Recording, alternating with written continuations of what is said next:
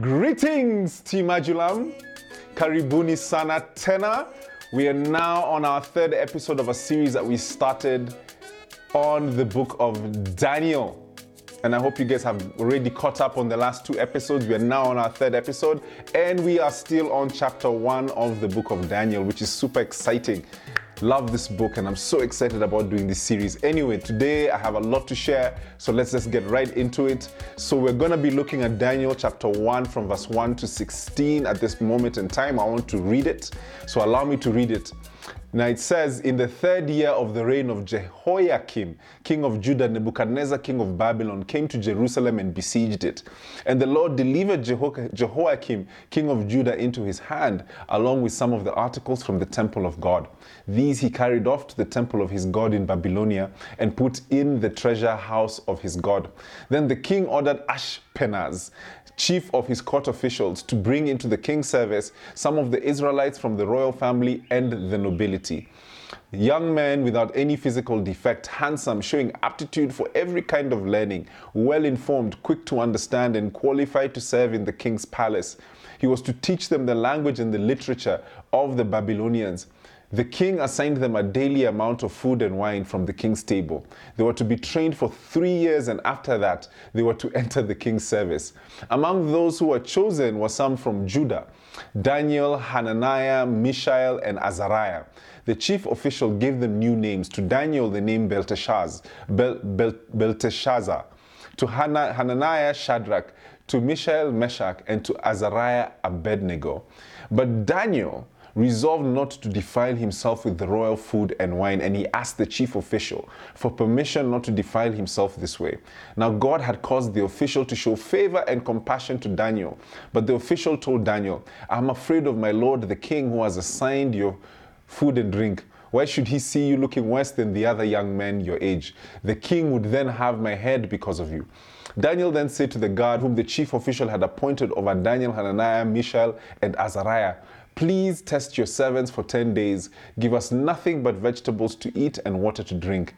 Then compare our appearance with that of the young men who eat the royal food, and treat your servants in accordance with what you see." So he agreed to this and tested them for ten days. At the end of the ten days, they looked healthier and better nourished than any of the young men who ate the royal food. So the guard took away their choice food and the wine they were to drink, and give them vegetables instead. This is the word of the Lord. Now, over the last two weeks, we dove deep into the context around what was happening at this moment in time when this was written, right? In terms of what was the context around what was going on at that moment in time for these people, right? And we talked about this extensively over the last two episodes, that the Israelites had been sent into captivity, right? And Daniel and his friends, as we discussed previously, had been sent into exile. Now, it's important to understand, first and foremost, like we've discussed, that these guys were prisoners of war, right? They had been carried off from their homeland into Babylon as prisoners. Are we together? And not only had they been carried off as prisoners, they had also been taken to a land that is hostile towards God Almighty. All right? And it's evidenced by the fact that they had no regard. They even went into the temple and took some of the treasure from the temple. All right? Now, as we discussed in the first episode, this was a very tragic moment for the Israelites, right? And I'm sure it was no different for Daniel and his friends, for them to be carried off into this foreign land against their will, right? Now, King Nebuchadnezzar, just like any conqueror, what he does is that he comes and he takes the spoils of the land, right? So he took the treasure of the temple. If you remember, we just read that. He took the treasure of the temple and put it into the temple of his God, right? But this is the thing that's interesting, is that Nebuchadnezzar did not only want the treasure, like literal treasure, he also wanted the human resource treasure, right? From Judah. So what he did is that because he had captured Judah's nobility, the noble people in Judah and the people, the royal, the, the, the royalty and nobles, right, who would have basically in Judah represented the best and brightest individuals. So he basically instructed his official, his chief official, right, in the king's court. And he says to them, "I want you to bring me young men without any physical defect, handsome, showing aptitude for every kind of learning, well-informed, quick to understand, and qualified to serve in the king's palace. Where he, uh, Nebuchadnezzar needed them to be handsome, right? He didn't like ugly, ugly people around him. So, so, so what we can do basically, you know, take out from this is that uh, Daniel and his friends were very handsome, right? They were handsome guys, right? So now Daniel and his friends were selected for this service. Now, based off of this selection, like I just said, it means that Daniel and his friends were from noble backgrounds. The second thing is that they were probably teenagers. And on top of that, they were also handsome. They were also handsome. Now, I want you to put yourself in their shoes, right? These guys have just been taken as prisoners. Daniel and his three friends have just been taken as pre- prisoners.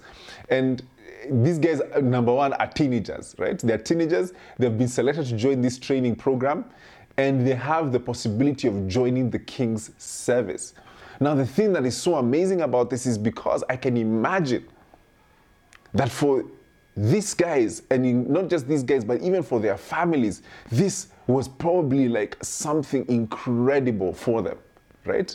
Because these guys had been sent as prisoners into Babylon. The expectation for you as a prisoner was for you to be treated like slaves, right? It's not for you to come and enter into the king's service. So in the midst of this dire situation, these guys who have been taken away as prisoners, there is literally an opportunity for them to join government, right? This is, the, this is, this is fascinating. And the thing that's amazing about this is that we already begin to see God's grace at work. In that Daniel and his three friends were selected for service, in the sense that they hadn't yet, but they were selected to be trained with the possibility of being able to enter into the king's service, which was a big deal.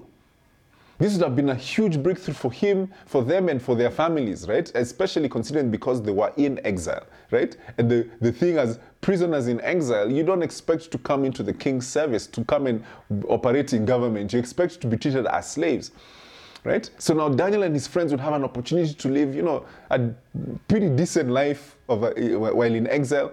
And the thing that's interesting is that this was actually God's intention for those he sent into exile, where he says those guys who refuse to go into exile, what will happen for them is that they will suffer greatly. But those who choose to go into exile, Jeremiah twenty-nine, one to seven says, "This is what the Lord Almighty, the God of Israel, says to all those I carried into exile from Jerusalem to Babylon. Build houses and settle down, plant gardens and eat what they produce, marry and have sons and daughters, find wives for your sons and give your daughters in marriage, so that they too may have sons and daughters. Increase in number there, do not decrease. Also, seek the peace and prosperity of the city to which I have carried you into exile. Pray to the Lord for it, because if it prospers, you too will prosper." And so the thing is, is that in, even in this what seemed to be a dire situation, God had a plan. And interestingly, this verse that we just read in Jeremiah, these verses that we just read in Jeremiah twenty-nine, is where we get the popular verse in Jeremiah twenty-nine eleven, where God says to his people, "For I know the plans I have for you, declares the Lord, plans to prosper you and not to harm you, plans to give you hope and a future." And so what seems to be this dire and hopeless situation, God has a plan for his people, a plan not to harm them, a plan to give them a hope and a future. And so this was an amazing opportunity that had befallen Daniel and his friends while they were prisoners in Babylon, right? These young men were to be trained for three years in the language and literature of the Babylonians. And on top of that, they were also to receive a daily amount of food from the king's table. Basically, they were to be fed from the king's kitchen, and they were also given new names, right? Now, the thing is, is that I want us to be able to understand this a little bit further, right? And the thing is, is that learning the language and literature of the Babylonians and changing the names of these young men wasn't about education. It was about indoctrination. All right? They weren't, they weren't here to be educated. They were here to be indoctrinated. This is part of the reason why they went as far as changing their names, right? They were to learn Babylonian language. They were to learn Babylonian literature. They were to learn Babylonian astronomy, architecture, their religions, their customs, and all this was designed to cause them to think and act like Babylonians, so as to be fit to enter into the king's service. Are we together?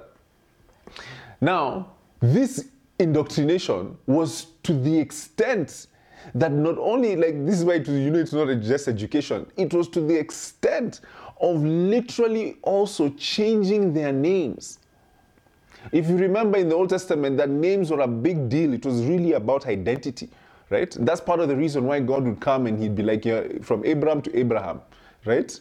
You're from, from uh, Jacob to Israel. Like, the whole thing about names is about identity.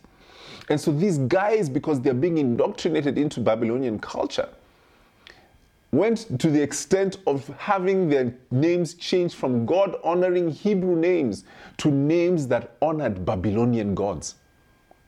Belteshazzar. These were all things that were about their gods, right? Now, the thing to realize is that the law of Moses, which is what it is that the Israelites were about, right? This was the, the, the law of Moses, did not prohibit learning the language and culture of a foreign nation.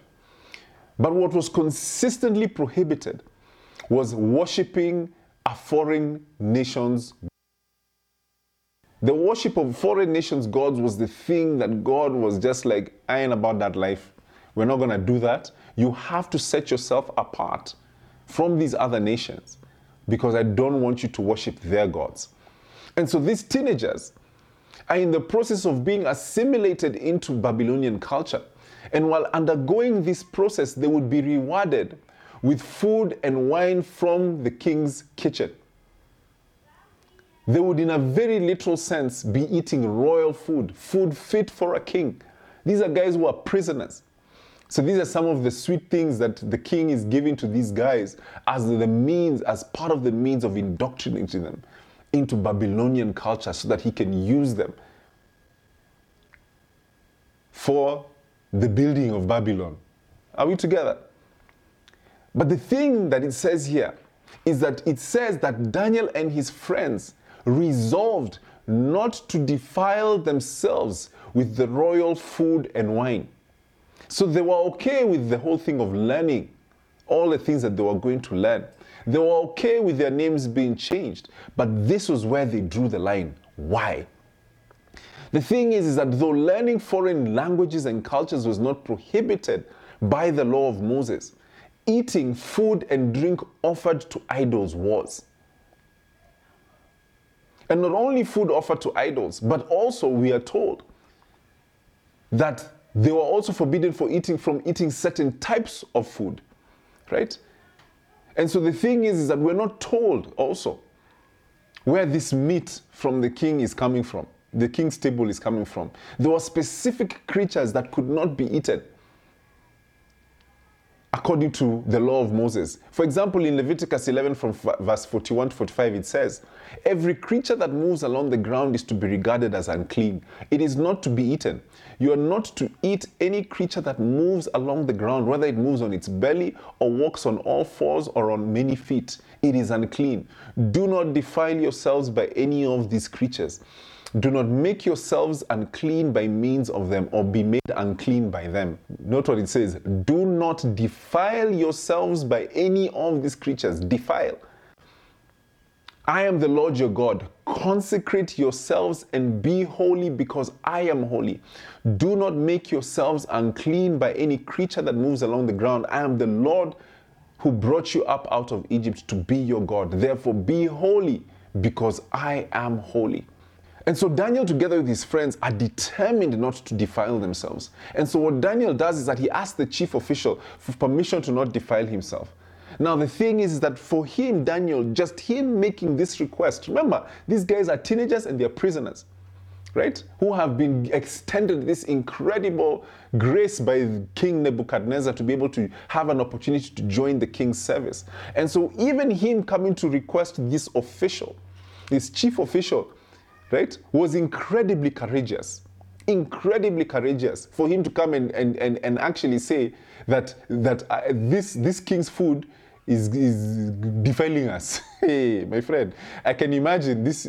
Obviously, if this chief official had gone to the king, to King Nebuchadnezzar, and said, these guys don't want to eat your food because they consider it, they consider your generosity as defilement, right? I'm sure the king would not have taken that well, right? But instead it says, in this scripture, it says that God caused the official to show favor and compassion to Daniel, that even in as much as the chief official rejected his request, the place in which the, the favor and compassion was demonstrated was because the official responded favorably, in the sense that he told them, I can't do that, but he didn't react in a way where he's just like, my guy, how can you say that this food is defilement? How can you even dare say that, right? Let's throw these guys out of this of this king's service because these guys are disrespectful towards the king's generosity. But it says that God caused the official to show favor and compassion to Daniel. In that, in as much as he rejected their request, he did not go and stacky them. But the thing is that happens is, in as much as he rejected the request, Daniel did not, doesn't give up. He's determined to ensure that he doesn't defile himself. And he says to now the guard who had been appointed, so this is the chief official that he went to ask, then there's the guard now who has to come and literally give them the food. And he says to the guard appointed by the chief official, test us for ten days. Just test us for ten days with nothing but vegetables and water. And then you can compare our appearance to that of the other guys who eat the royal food. And so the guy agrees. The guy is just like, ah, let me just check. Let me, let me be a part of this experiment. A continuation of God's compassion and grace towards Daniel and his friends. And it says that after ten days, they looked better than everyone else. And from that point on, the guard continued to give them vegetables and water instead, so that Daniel and his friends would not defile themselves. So you can already see God's grace at work so mightily. Number one, by them being selected to be able to join the king's service. The fact that they were even given the opportunity to do that. The fact that the chief official did not stacky them for being able to ask that they would not be defiled by the generosity of the king in providing the royal food. But even the third thing is the fact that this guard agreed to test them for ten days. And the fourth thing being that God, after those ten days, made those guys glow harder than anyone else who was eating the royal food. God's grace at work through and through this very difficult situation. This is a very difficult place that these guys are in, and this difficult position that these guys are in. And God is continuously demonstrating through and through his compassion and favor towards Daniel and his friends. And all these guys did was determine within themselves that they did not want to defile themselves. And God literally demonstrated his favor and grace towards them by helping them not fall into temptation. Whew. Now, there's a couple of things you can learn from this story, right? And remember last week when I talked about the fact that, and even the week before, that the book of Daniel is such a great analogy for how we as believers live in this world. Right? We talked about that last time. Like, this is such a beautiful analogy on how we as believers ought to live in this world. Now, Daniel and his friends are living in an environment that had no regard for God. Right? To the Babylonians, God, Daniel's God is just, might as well be like any other god that they worshipped. He wasn't any, you know, he wasn't any special, any or any different from any other god. And we live in a similar environment, right? But here's the thing. Just like it happened for Daniel and his friends, we literally live in a world actively seeking to indoctrinate us. Actively seeking to indoctrinate us.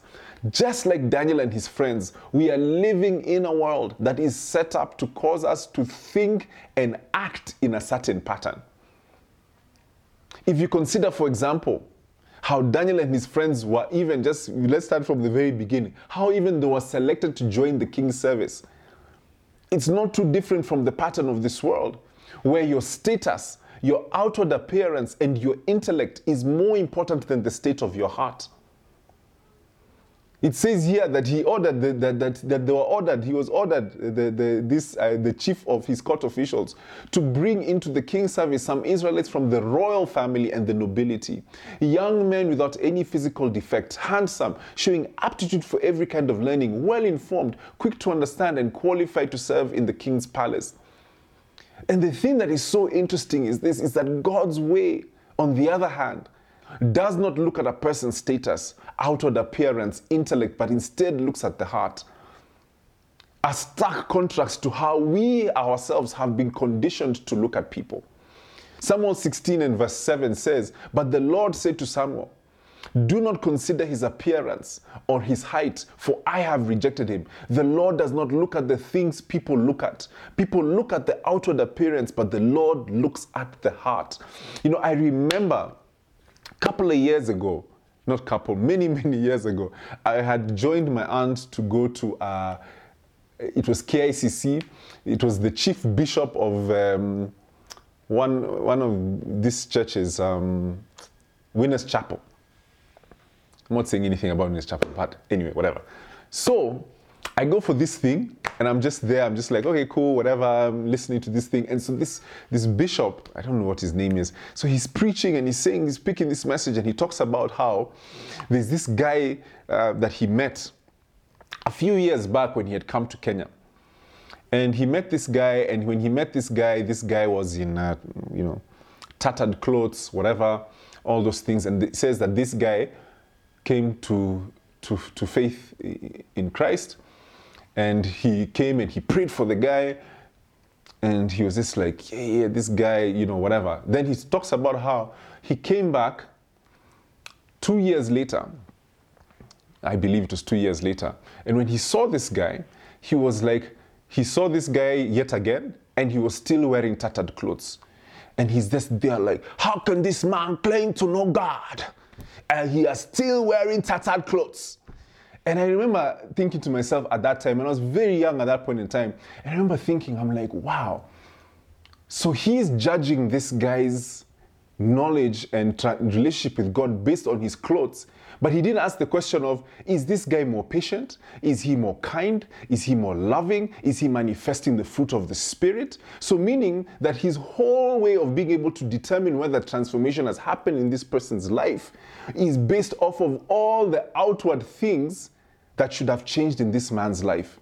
But he never asked the question of, has Jesus Christ changed this man's heart? This is literally what we're talking about here, that the world indoctrinates us into being able to think that the way in which we're able to determine someone who is blessed by God is literally from what they look like on the outside.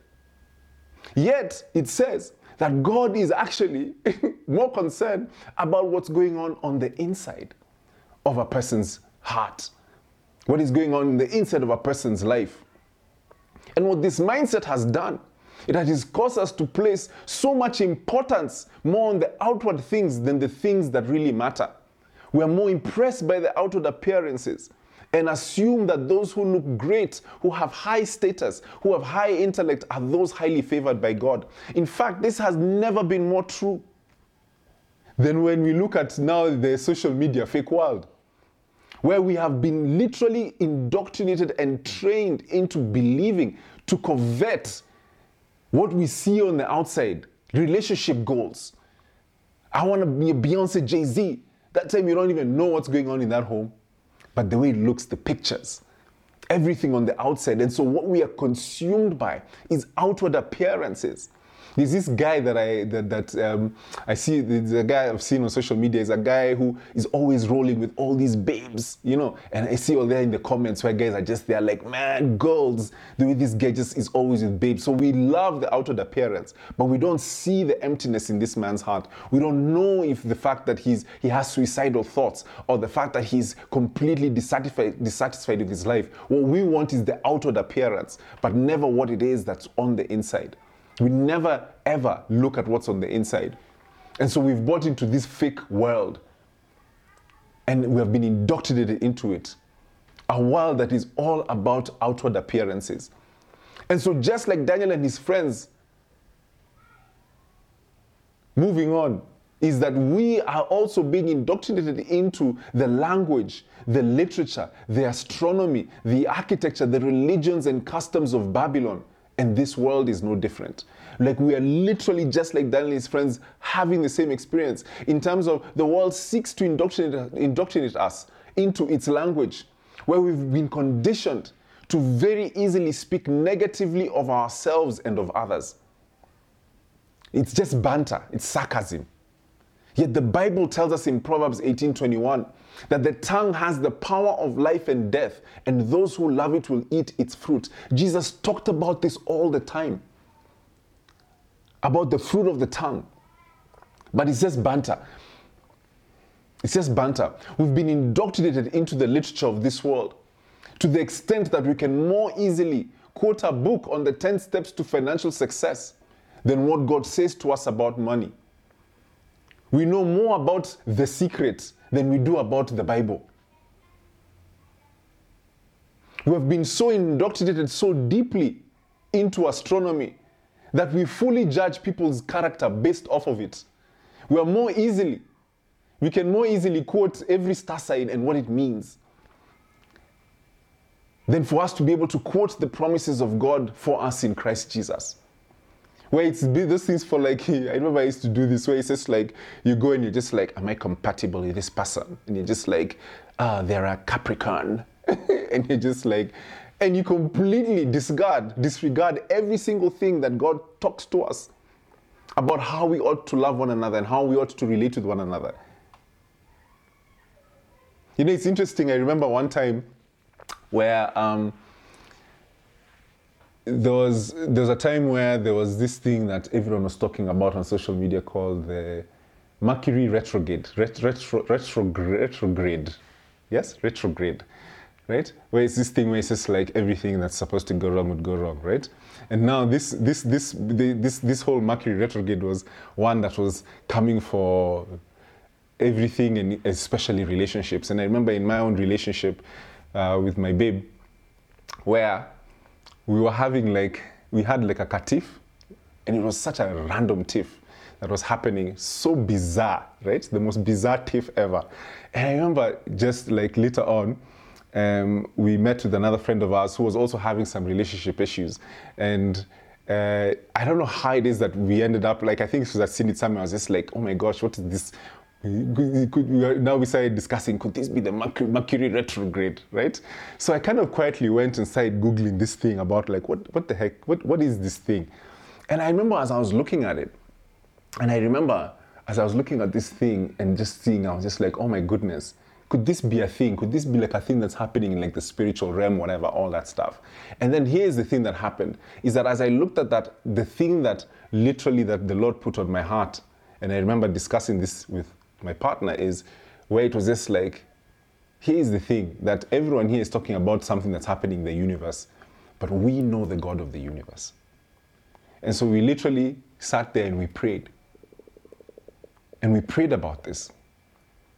And so whatever this thing that was supposed to be the thing that was supposed to come and be like, oh, this is the whatever that's going to be, we could have easily sat there and just been like, oh, it's the retrograde, it's the, it's this, it's the astronomy.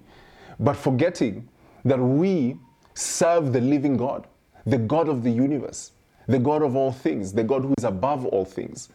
And for us is that we've been so indoctrinated into these things that we literally submit our lives to them and we forget whom we serve. We forget that we serve the God who is above the moon and the stars. We serve the God who is above the sun, who is above all these things, the God who created all these things and is above all these things. That though there may be some form of power by these things, we know the God who is the Most High God, who is above all things and who has elevated us, and that we are seated in heavenly places with Christ Jesus, and that we have authority that He has given unto us, that no weapon fashioned against us will prosper, whether it's from the enemy or from the retrograde, wherever it's from, will not prosper against us because we know the living God. We've been so subtly indoctrinated, indoctrinated into all manner of false religions and customs of this world, where we are taught God's truths, but without God in them. For example, the new buzzword these days, we see it all over the place, is manifesting, where we're taught to manifest our desires. Oprah says it this way: manifestation is bringing something tangible into your life through attraction and belief. That is, if you think it, it will come. Now, the thing that is so interesting about this is that it is literally a half-truth. Jesus spoke about what is now called manifesting in this way in Mark eleven twenty-two from uh, in Mark eleven from verse twenty-two to twenty-four, where he says, "Have faith in God," Jesus answered. "Truly, I tell you, if anyone says to this mountain, 'Go throw yourself into the sea,' and does not doubt in their heart, but believes that what they say will happen, it will be done for them. Therefore, I tell you, whatever you ask for in prayer, believe that you have received it and it will be yours." And so what manifesting does, and this is so interesting because literally if you remember the temptation of Jesus Christ, where the enemy literally, the second temptation, he comes to him with scripture, meaning that the enemy understands scripture and he came to deceive him with scripture. And he says here, the thing that's so interesting in this manifesting philosophy is that what it does is that it takes that middle part and does not doubt in their heart, but believes that what they say will happen, and teaches that and removes the part that Jesus teaches us about have faith in God. Manifesting as it's taught removes God and places us instead. It takes God out of the equation. It's a half-truth. And it's literally, when you think about it, it's exactly how the enemy tried to deceive Jesus. These are some of the things that the world is indoctrinated us, has indoctrinated us into believing, because when you listen to it, it's like, man, there's some faith in that, but it's not the fullness of what it is that Jesus taught us. So it's a half-truth. And all these things are constantly being thrown at us to indoctrinate us. Now, the thing that is so interesting about the book of Daniel is that it teaches us that there's nothing wrong with knowing about manifestation or about astrology or reading secular literature, right? I mean, this is what we experience everywhere. You're going to read about books about marketing, books about like all kinds of things, all kinds of literature, books about love, relationships, all these things. But the issue comes when these things supersede the authority of what God says to us through His Word and through Jesus Christ. Every ideology and practice ought to be evaluated against what God says. Romans twelve two says to us that do not conform to the pattern of this world, but be transformed by the renewing of your mind, that you will be able to test and approve what God's will is, His good, pleasing, and perfect will. Here, the thing is, is that we renew our minds through God's word. Daniel and his friends, they knew that it wasn't against God's word to learn these foreign ideologies. But when it came to consuming the food and wine from the king's table, they knew that that was in contradiction to God's word. And what they did is that they purposed within themselves that they would not defile themselves by going against God's word. Because when we go against God's word, we are defiling ourselves. You know, the word defile here is actually the word for the equivalent, is because in many meanings the word defile. Um, but this is not the one for like the sexual defiling. This is the, the, the defiling of polluting or trying to stain something. So when you try to, when you pollute something or you stain something. So this is the thing that's so interesting, is that this is oftentimes what sin feels like, right? I remember like when I was a prisoner to pornography, and I remember that every time after I would watch it, I'd be like, oh, you know, you get that kind of like sensation. But it's like after you feel this kind of sense of like you've polluted yourself, this this feeling of, of pollution, right? And this is kind of what this is talking about, that that that that the defilement that comes, that that Daniel did not, and his friends did not want to be defiled.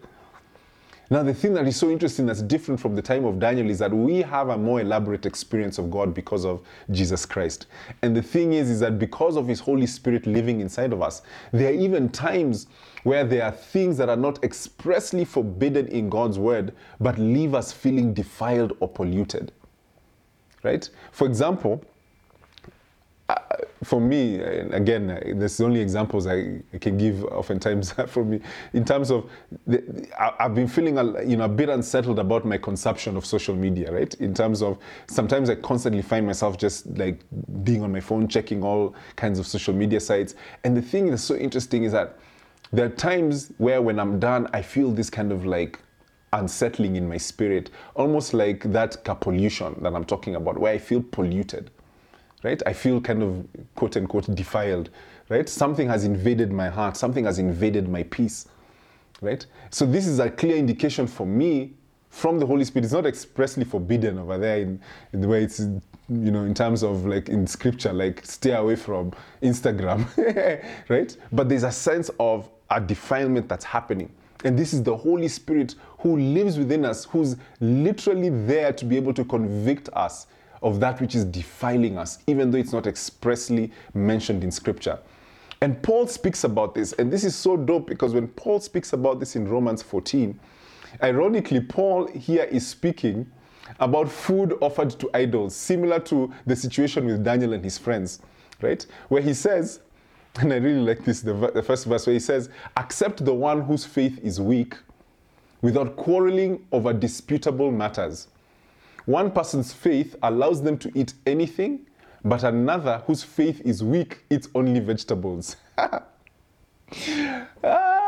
so literally now, Paul here is, is it's, it's so amazing how like post-Jesus, it's like Daniel's position would be considered like weak faith. oh my goodness. This is, let me tell you, Jesus has done so much for us. Like this is so, there were, there were literally over six hundred and something laws that were written for these guys to be able to do. And Jesus Christ comes and he says, I have accomplished all those things, and there's only two things that I require of you, that you love God and that you love your neighbor as yourself. How beautiful is that? So anyway, we have an amazing Savior. So that, that's not the point of why I was reading that. Now, verse nineteen, Paul shows us a more excellent way in regards to this issue of food offered to idols. And it is one of love and faith. He says, let us therefore, in verse nineteen, make every effort to do what leads to peace and to mutual edification. Do not destroy the work of God for the sake of food. All food is clean, but it is wrong for a person to eat anything that causes someone else to stumble. It is better not to eat meat or drink wine or to do anything else that will cause your brother or sister to fall. So whatever you believe about these things, keep between yourself and God. Blessed is the one who does not condemn himself by what he approves. But whoever has doubts is condemned if they eat, because their eating is not from faith. And everything that does not come from faith is sin. What I want to bring out here is where he says, but whoever has doubts is con- condemned if they eat, because their eating is not from faith. Everything that does not come from faith is sin. This here is where we learn that if something that you are doing that gives you that polluted sense, that it is probably, that thing is probably defiling you. And like Daniel, we have to purpose in our hearts to reject it. Daniel and his friends sought to honor God by choosing not to defile themselves by going against God's word. Even when he initially got a no, he did not relent, but found a way not to defile himself, and God came through for him. God came through for him. Remember that it was after the ten days that they looked better than other guys who had eaten the meat and drank the wine that was from God. This was God coming through for them so that they wouldn't go against his word. And so for us, like Daniel, we ought to do the same, where we would purpose in our hearts not to defile ourselves. And so my question to you today is, what is defiling you? Is it unforgiveness? Is it a bondage to something? Is it your gossiping? Is it your lying? Is it like me, social media? What is defiling you? What is the thing that is defiling you? What is the thing that is unsettling you? What is the thing that the Holy Spirit is prodding you and being like, that thing, that thing is defiling you? Because it's, because as Paul says, anything that is not of faith is sin. And the thing is that sometimes get rid of that thing that is defiling you is not as easy as we witnessed from Daniel's story. It wasn't easy. The guy had to go and jump all these kind of hoops to be able to just be able to walk through this path of being able to follow through with what it is that God required of them. But God came through for them in that when they were asked to be tested for ten days, in fact, it was from the beginning, he came through for them that when the, that their heads weren't chopped off when they went to the chief Um, um, uh, uh, servant of, of Nebuchadnezzar to be able to ask the guy to just not defile themselves. He rejected the request, but even just them asking, the favor came when the guard that they went to speak to the guard and he agreed to test them for ten days. The favor came in that after those ten days that they looked better than all these other people. This was God literally walking with them because they had purpose not to defile themselves. And God, time and time again, literally, just like it says in First Corinthians ten thirteen, no temptation has overtaken you except what is common to mankind. And God is faithful. God was faithful to Daniel and his friends. He will not let you be tempted beyond what you can bear. But when you are tempted, he will also provide a way out so that you can endure it. Meaning that being able to walk away from those things that defile us may not be easy. Just like it was for Daniel and his friends, it wasn't easy. But God was faithful. God was faithful. God was faithful to Daniel and his friends because they had purpose in their hearts not to defile themselves. God faithfully helped them to be able to find favor with that chief, to find favor with the God, to be able to eat those vegetables and to be look better than everyone else, and for the duration of that time, to be able to just look so, just here, glowing. This was God literally walking with them through this temptation where they had purpose that they would choose not to defile themselves. Now, the beauty about us, similar to what God did for Daniel and his friends, is that we too have a helper in the Holy Spirit. That though it may be difficult in the world that we live in to avoid things that defile us, he can help us in the same way that he helped Daniel and his friends.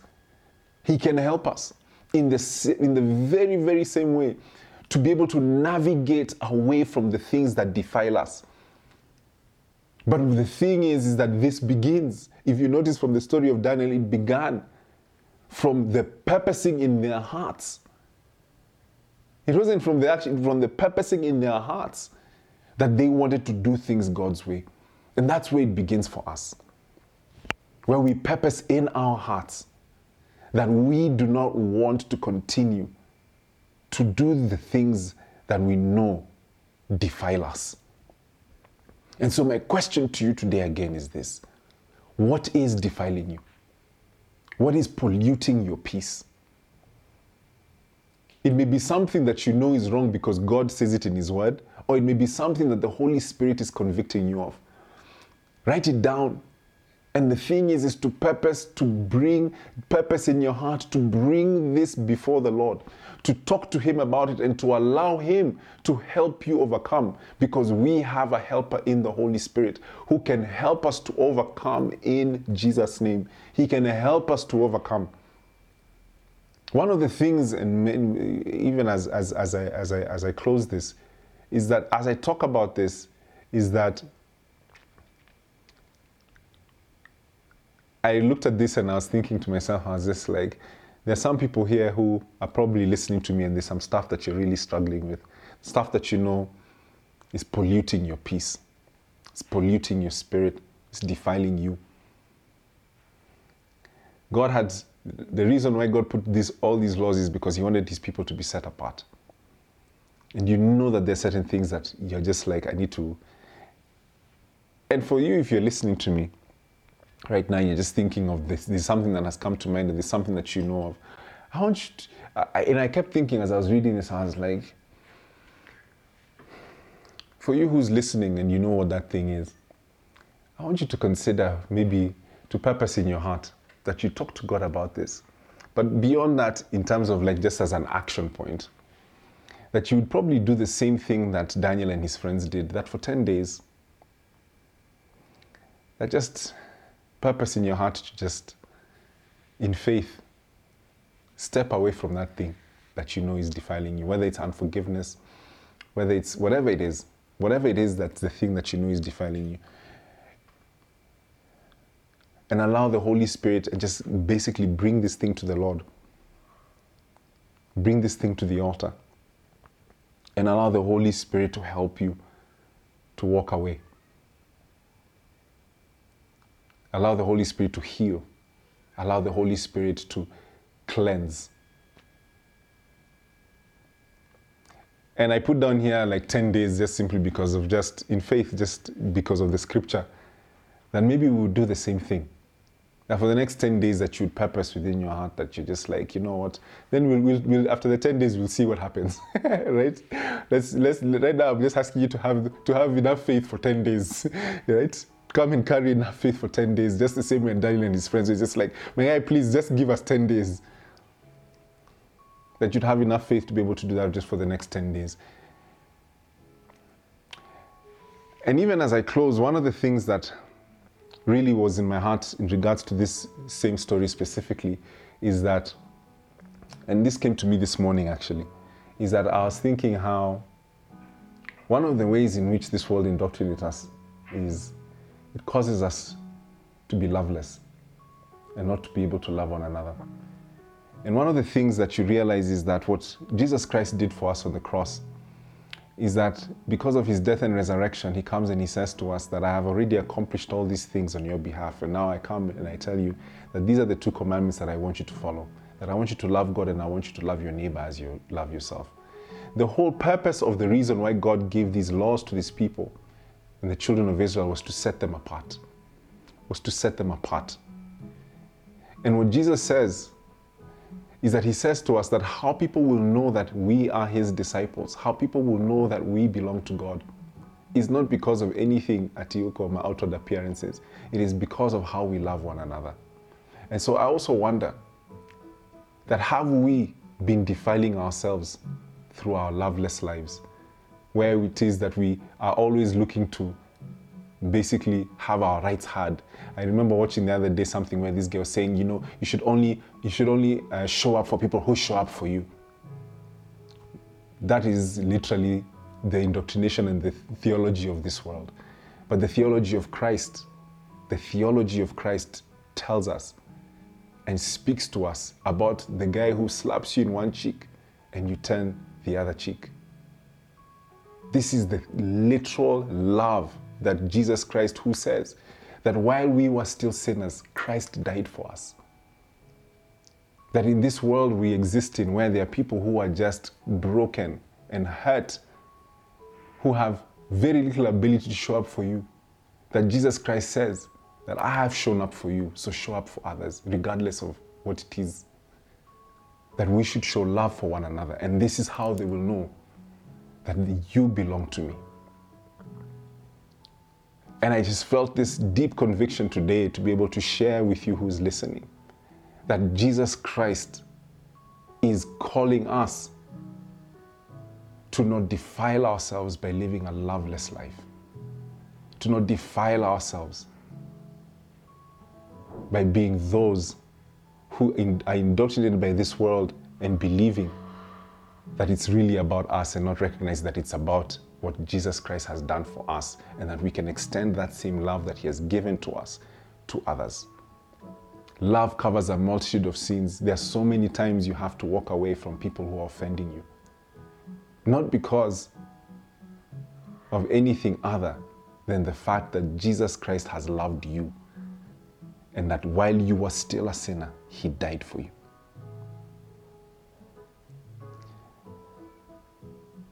I just wanted to share that part as I close right now. And one of the last things that I'll say to you today is this, is that for me as Eric Thimba, part of the way in which I believe that I can show love to you is by being able to tell you who is listening and who does not know Jesus Christ, that Jesus loves you and that you can come into a relationship with him. And the thing is this, is that at this very moment, that when you put your faith in him, that his gift to you is eternal life. And so today I'm going to finish with a prayer calling you to come to faith in Jesus Christ. That if you do not know him, I want you to come to faith in Jesus Christ today. And so I want you to pray this prayer with me, because the Bible says that if we believe in our heart and confess with our mouth that Jesus Christ is Lord, that then, at that moment in time, that then we experience His salvation. And so that's what I want you to do today, to believe, because you have believed in your heart, I now want you to confess with your mouth that Jesus is Lord and that He died for you. And so say this prayer with me. Lord Jesus, I thank you for your mercy and grace. I thank you that you love me. I admit that I am a sinner in need of your grace. And so, Lord, I submit myself to you. Come into my life. Transform me. Change me. Thank you for accepting me into your family. For it's in Jesus' name we pray. Amen. God bless you guys. Hallelujah. Hey guys, thank you so much for watching. Listen, if this message blessed you, please be sure to share it with someone whom you love. Share it with a friend, a colleague, anyone. And then also, listen, support us. Support this ministry so that we can be able to make more dope content and be able to spread this message of the kingdom to as many people as possible. And then make sure that you subscribe. Sawa, subscribe. Subscribe, wherever the button, subscribe, subscribe. God bless you guys.